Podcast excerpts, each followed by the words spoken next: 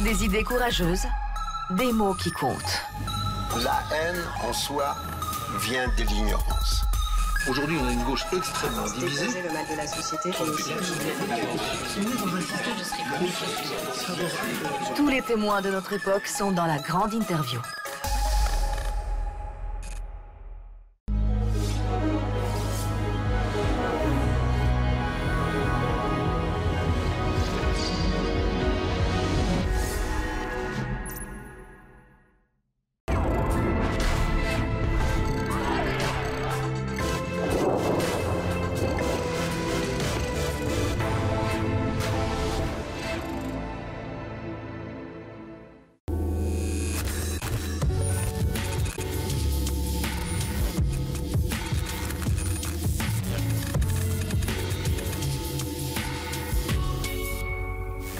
Madame Kneissel, merci de nous accorder du temps pour cette interview. Euh, vous avez été ministre des Affaires étrangères de l'Autriche entre 2017 et 2019. Euh, à quoi consacrez-vous votre temps depuis? Euh, Depuis? Depuis. en, en 2019, en fait, euh, mo- mo- moi, j'étais pas, euh, disons, euh, sans travail parce que j'avais ma petite entreprise que j'avais fondée 22 ans auparavant. Et je voulais tout simplement reprendre mes activités d'analyse du marché d'énergie. Et j'avais deux manuscrits semi-finis dans mon ordinateur, donc euh, c'était ça mon programme. Et puis j'ai dû me rendre compte que à partir de 2019, euh, j'avais plus de contrat en Autriche. Euh, il y avait une sorte de boycottage, si vous voulez, de, tout, ce- que j'avais fait auparavant. Et en tant qu'ancien mem- membre du cabinet en Autriche, on ne touche pas de retraite ou quoi que ce soit. Donc il fallait, et de toute manière aussi je voulais euh, reprendre mes activités professionnelles pour, euh, pour gagner ma vie. Euh, et le seul contrat que j'avais encore, c'était en Allemagne. Et puis commençait le, le confinement, le premier confinement en 2020. Et donc ça aussi, ça, ça se fermait, cette porte se fermait. Euh, et puis, euh, je dois dire, heureusement, il y avait la porte RT qui s'ouvrait à partir de, de, de, de juin, mai juin euh, 2020. C'est à cette époque-là que je commençais à contribuer des articles, des analyses euh, pour RT parce que, en, fait, euh, je me suis trouvée confrontée à une sorte de boycottage euh, de mon travail. Et en 2020, j'ai publié deux livres, un sur euh, la diplomatie que j'avais déjà semi-fini dans mon ordinateur. J'ai publié un deuxième sur euh, la mobilité en transition. Et là aussi, je me suis rendu compte malheureusement qu'il n'y avait pas euh, un seul débat sur mon livre, il n'y avait aucun book review. Et euh, il y avait en même temps une campagne médiatique assez forte à mon encontre. Alors j'ai décidé de quitter l'Autriche en septembre 2020 et j'ai essayé de m'installer en France. À l'époque, c'était encore entre des Airbnb. Euh, finalement, j'avais trouvé une maison et euh, puis il y a quelques mois, je me suis rendu compte que je devais aussi quitter la France. Et pour quelle raison plus particulièrement? Ça, je ne sais pas. Euh, on me refusait compte bancaire, on me refusait un numéro fiscal et on ne me donnait jamais de raison. Mais c'était, c'était très, très bizarre, pour dire la moindre des choses. Et pouvez-vous nous expliquer la raison de votre présence euh, ici à Vladivostok? Ah bon, je participe euh, dans deux panels euh, sur le passage arctique, la filière automobilière et puis aussi sur la diplomatie. Et moi, j'avais dit déjà depuis 20 ans, si vous voulez, que les lignes aériennes, les, gazoducs, les oléoducs, tout, ça, ça- bouge plutôt vers, vers l'est que vers l'ouest. Alors, euh, un de mes livres que j'ai écrit euh, en allemand, le titre est Wachablöse, ça veut dire comme changement du euh, changing of the guard, le, changement du, comment dirais-je en français, de, de la garde, peut-être on peut aussi dire en français. Bon, la synthèse du livre porte sur le fait que il y a un changement assez important sur le plan économique, mais aussi politique, et à long terme probablement aussi sur le plan- de société, euh, de, de tourner vers l'Est. On, sait bien que le 20 19e siècle, c'était le siècle européen qui a fini avec la Première Guerre mondiale. Euh, le 20e siècle, c'est clair que c'était le, le siècle du transatlantisme, c'était le siècle euh, des États-Unis. Et, euh, et puis là, depuis déjà, je dirais, une bonne vingtaine d'années, si- sinon plus, euh, euh, c'est le siècle d'Asie. Donc euh, c'est bien clair qu'un un forum qui s'appelle Forum de, de l'Asie Est, Voilà, oriental. euh, orientale, de l'Asie orientale, est un, est un forum où il y a les, les rencontres contemporaines. Et on peut dire que ces derniers mois, les événements accélèrent le, le- le cours de l'histoire, en tout cas, c'est ce qu'on c'est ce qu'on semble avoir comme idée. Et alors, justement, est-ce qu'on peut revenir un petit peu sur ces causes, sur votre regard sur le, conflit actuel entre l'Ukraine et la Russie? Alors, ce conflit est, euh, est un conflit qui a plusieurs euh, couches, pour dire la moindre des choses, parce que euh, c'est un, un conflit qui porte sur la géopolitique, sur la perception de la sécurité, euh, sur l'élargissement de l'OTAN ces derniers 30 ans. Euh, ça, c'est euh, ça, c'est un volet. Et l'autre volet est certainement aussi comment chacun voit l'histoire, voit la, la coexistence, l'origine. Donc euh, tout ce fardeau historique. qui Des perceptions différentes oui, d'une même absolument histoire très très très différente et euh, ça me rappelle. Moi, moi, je, je dois dire que je suis euh, assez ignorante sur toutes ces nuances, parce- mais si je peux faire une analogie, il faut jamais pousser les analogies in extremis, mais ça aide. Alors mon analogie que j'ose faire, c'est l'analogie avec euh, l'éclatement de la, euh, de la fédération yougoslave.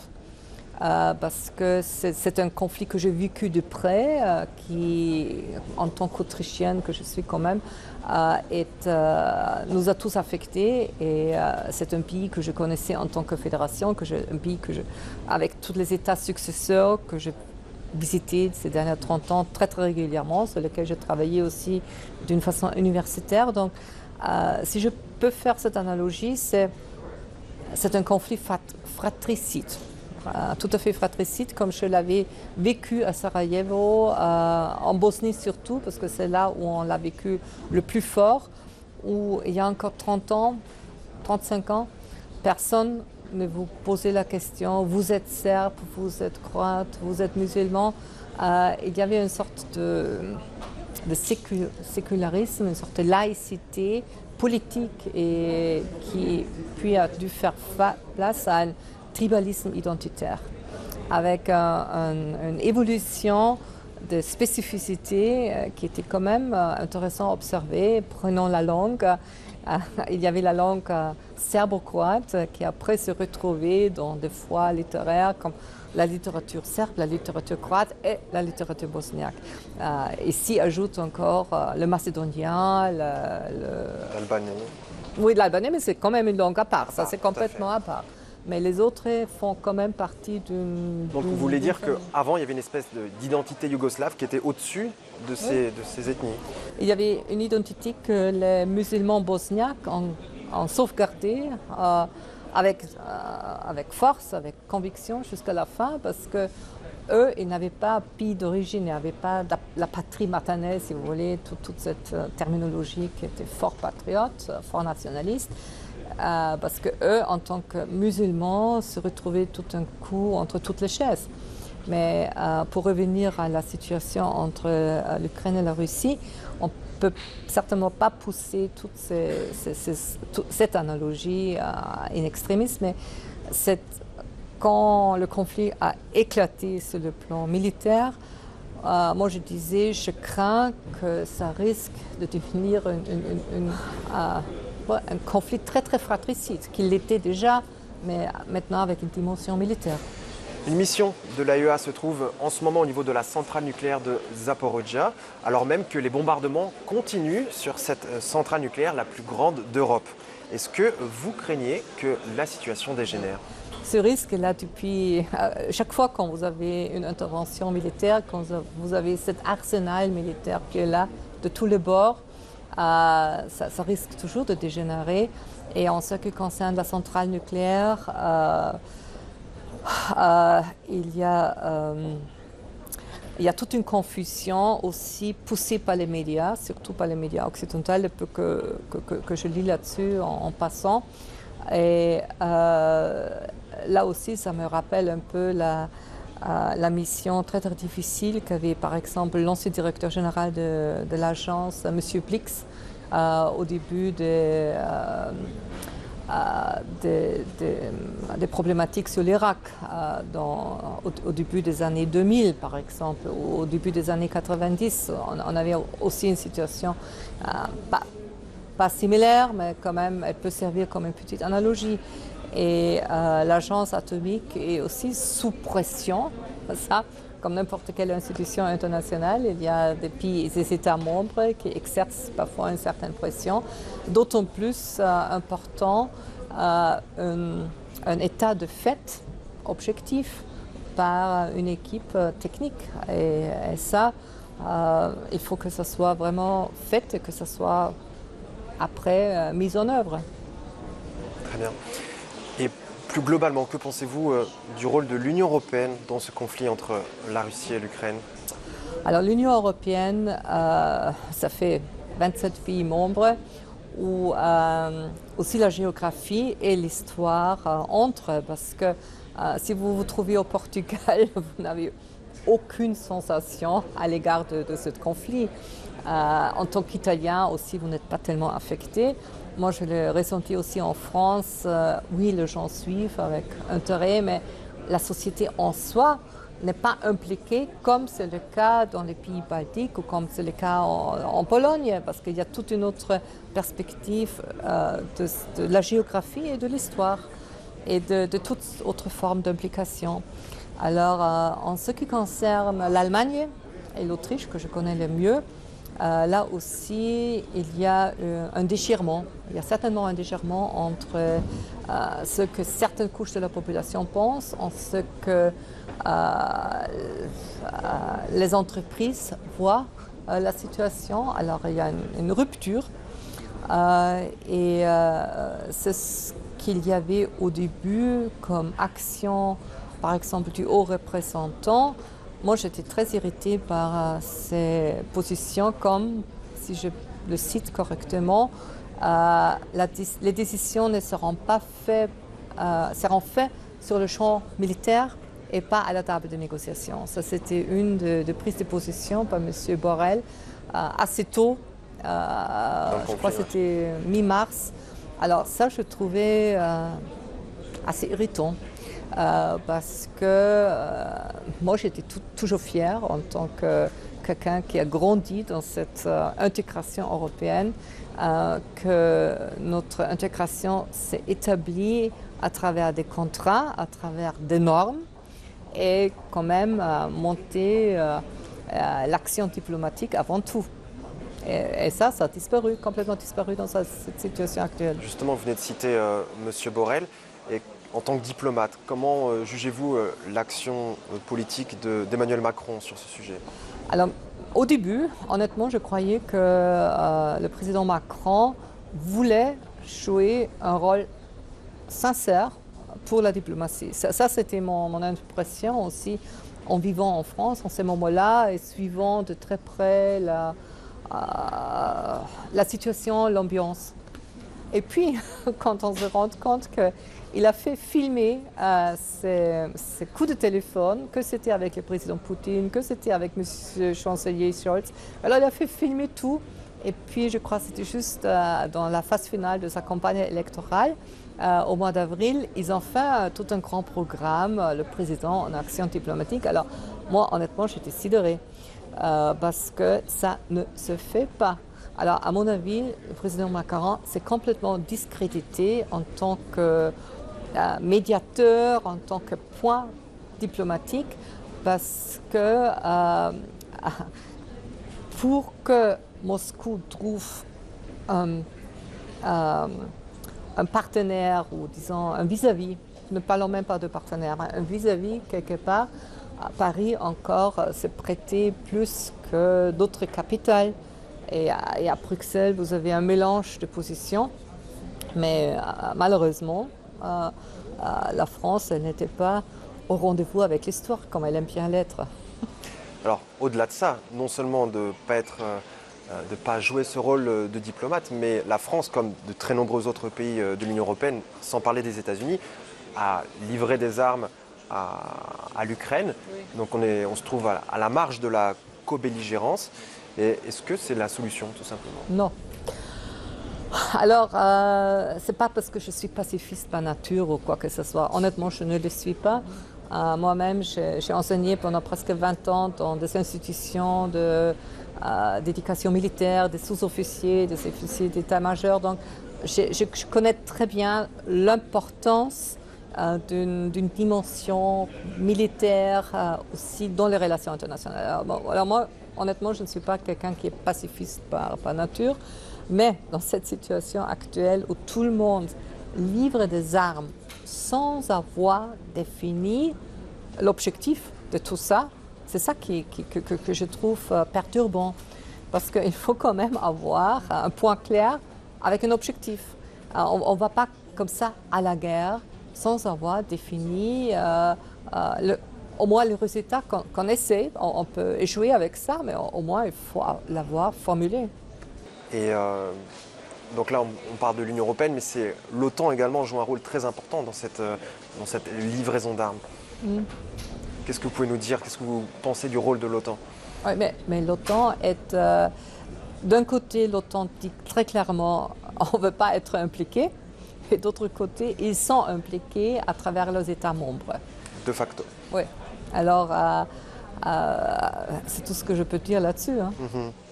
Alors justement, euh, parlons un petit peu des, conséquences de ce conflit, en particulier au niveau des sanctions. Il y a eu euh, sept paquets de sanctions successifs de la part euh, de l'Union européenne sur la Russie. Est-ce que ces sanctions, jusque maintenant, ont-elles atteint leur objectif? Non, parce que l'objectif était, si vous voulez, de changer le comportement de la Russie. Alors, la Russie n'a pas changé son comportement. et ce n'était pas une punition en soi, mais toute sanction, surtout ce genre de sanction, et on l'avait formulé tel quel, on le fait afin de faire un- obtenir un changement d'action. Alors, euh, cela n'a pas, eu, euh, n'a pas été réalisé. Et en particulier, euh, oui, changement de comportement et puis aussi affaiblir la, la machine à cash de la, de la Russie. Et Ça, ça aussi, mais, mais dès le point de départ, le but principal était vraiment coercer la Russie de changer son action. Ça, c'était quand même l'objectif euh, prim- primordial. Alors justement, on va pouvoir entrer un peu plus dans le détail au niveau euh, énergétique, puisque c'est aussi votre euh, domaine de compétence. Alors, euh, à l'heure actuelle, le gazoduc Nord Stream 1 euh, a été arrêté. Le Nord Stream 2 n'a jamais été mis en service. Donc, il y a très peu de gaz qui arrive finalement euh, en Europe.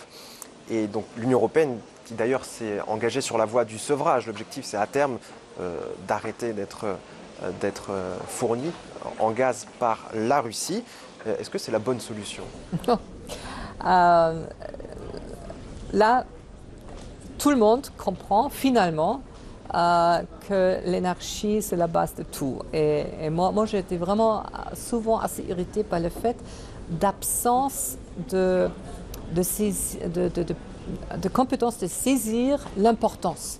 Parce que euh, quand j'ai donné des cours, je faisais des briefings pour euh, des gens qui étaient aussi assez hautement placés, pas seulement en Autriche, mais en Allemagne. Euh, pendant des années, je travaillais pour, je donnais des conférences pour certains fonds d'investissement et j'étais vraiment sidérée par cette ignorance, tout simplement ignorance du sujet. Et euh, la chose dans- qui, qui- qui actuellement se manifeste, c'est euh, des gens qui disposent quand même de, de conseillers. Même si eux-mêmes ne comprennent pas l'offre demande, au moins il faut avoir un chef de cabinet, il faut avoir un conseiller politique quelque part qui dit écoutez, si le moment où on diminue l'offre, le prix explose. C'est très simple. C'est les lois basiques du oui, marché. exactement.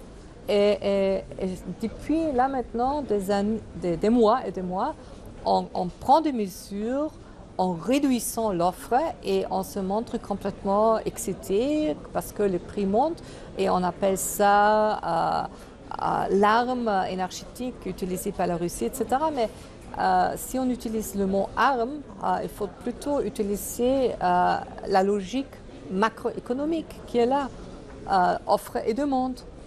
Et euh, on, voit bien que euh, y a beaucoup plus d'idéologie que de connaissances de base, mais vraiment de base, euh, sur comment un marché fonctionne.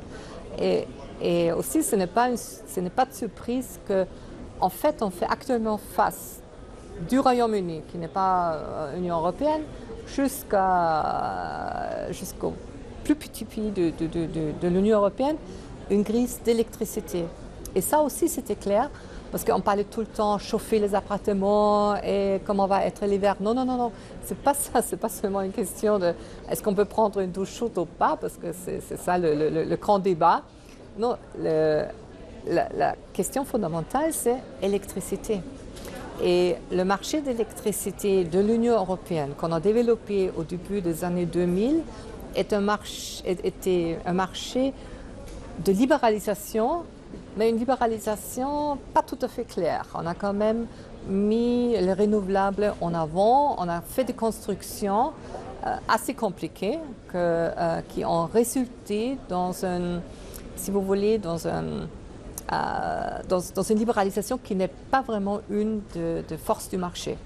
Alors, c'est ce qu'on a actuellement, c'est une, une- une montée énorme euh, des prix d'électricité à cause de ce marché que nous, les Européens, avons construit nous-mêmes avec une bourse d'électricité à Leipzig Et basé sur le gaz aussi.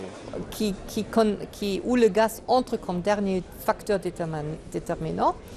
Euh, mais en principe, c'était, euh, au point de départ, c'était donner une priorité aux renouvelables. Et, euh, là, nous, nous faisons pas, euh, face à une crise d'électricité assez fondamentale euh, qui déjà a commencé l'été passé. Parce que euh, aussi avec la libéralisation, on a eu beaucoup de petites entreprises, euh, comment on appelle ça en français, les utilities, les, les, les- provisseurs d'énergie, euh, qui ne pouvaient plus euh, passer ces prix énormes et ils ont fermé les portes. Euh, en France, on avait la renationalisation de EDF, de l'électricité de France, hein, parce que l'État, en France en fait, on, a vite compris la dimension explosive dans tout ça. On avait les euh, les gilets jaunes, donc ils ont eu leur leçon. Et dans d'autres pays, comme euh, l'Allemagne surtout, on n'a pas tout à fait compris de quoi il s'agit. Alors euh, là, actuellement, euh, vous avez une situation qui touche chacun, que ce soit le, petit entrepreneur, le ménage, la personne à la retraite, qui font face à des factures d'électricité, mais qui ne sont pas à payer, qui, qui dépassent de loin les capacités de gens. Avec des conséquences sociales à l'avenir sûrement très importantes.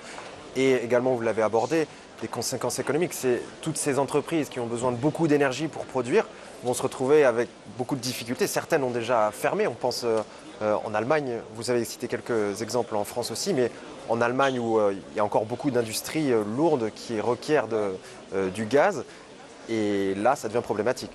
C'est problématique pour euh, l'industrie, euh, sans aucun doute. Et moi, par exemple, là, je vis dans un pays où nous avons des pénuries d'électricité tout le temps. C'est le Liban. Euh, mais si je peux dire nous au Liban, parce que je suis maintenant résidente dans, dans ce pays, on a tout d'abord, ce n'est pas un pays industriel, ce n'est pas comparable avec, l'Allemagne ou la France ou même la Belgique. Euh, c'est un pays où il y avait les services, où il y avait le tourisme. Malheureusement, beaucoup de choses ont, dû fermer, mais dû à d'autres raisons. Et, euh, on se débrouille d'une manière ou d'autre. On, on vit avec, malheureusement. Avec moi, je me suis habituée à deux heures d'électricité. Euh, je me suis habituée au fait que je n'ai pas de frigo. Euh, alors, euh, il faut faire avec, mais... Est-ce que les Européens vont devoir euh, s'habituer à ce genre de choses? Non, non, ça. Parce que tout d'abord, au Liban, il y a quand même la cohérence sociale. Soit vous habitez dans la grande famille, soit vous avez des voisins qui vous aident. euh, ou- ou- et il, y a, il y a une complaisance humaine qui est beaucoup plus euh, présente au Proche-Orient, surtout au, au Liban, euh, qu'en Europe. En Europe, euh, vous avez une société fragmentée, pour ne pas dire atomisée. Vous êtes seul euh, avec, euh, avec votre blackout, ça va faire mal. Et justement, existe-t-il des, des solutions autres que devoir se passer de- d'électricité plusieurs heures par jour? Non, mais je crois que ça va. vous savez, malheureusement, vraiment, je, je- je- je mets l'accent sur le fait, malheureusement, les peuples au Proche-Orient ont dû s'y habituer. Euh, donc, ça a pris un moment, mais euh, on fait avec. Euh, Quand ça arrive en Europe et quand vous avez une coupure d'électricité de, de 24 heures, de 36 heures, c'est pas seulement que ça fait mal, mais c'est- très très compliqué parce que ça, ça met en air toute une structure. Alors il y a quelques jours encore, l'Union européenne débattait d'une autre mesure qui avait été euh, proposée par les pays baltes ou encore euh, la Pologne, qui était de, restreindre les visas aux citoyens russes, restreindre les visas euh, pour l'entrée dans l'Union européenne. Alors ça- n'a pas été adopté, même si toujours la Pologne et les, pays baltes tentent d'aller dans ce sens. Est-ce que c'est une solution qui peut faire bouger les choses? À mon avis, si je peux venir maintenant avec un autre exemple, une autre analogie, j'ai observé de très près la situation avec l'Iran. Et jamais dans toutes ces années il y avait aussi beaucoup de, potentiel de conflit, euh, on, on s'attendait même à une frappe nucléaire euh, concernant l'Iran. Mais jamais, jamais pendant toutes ces années, euh, il y a eu ce décret de haine et de boycottage de tout un peuple. Ça, c'est vraiment une, une première.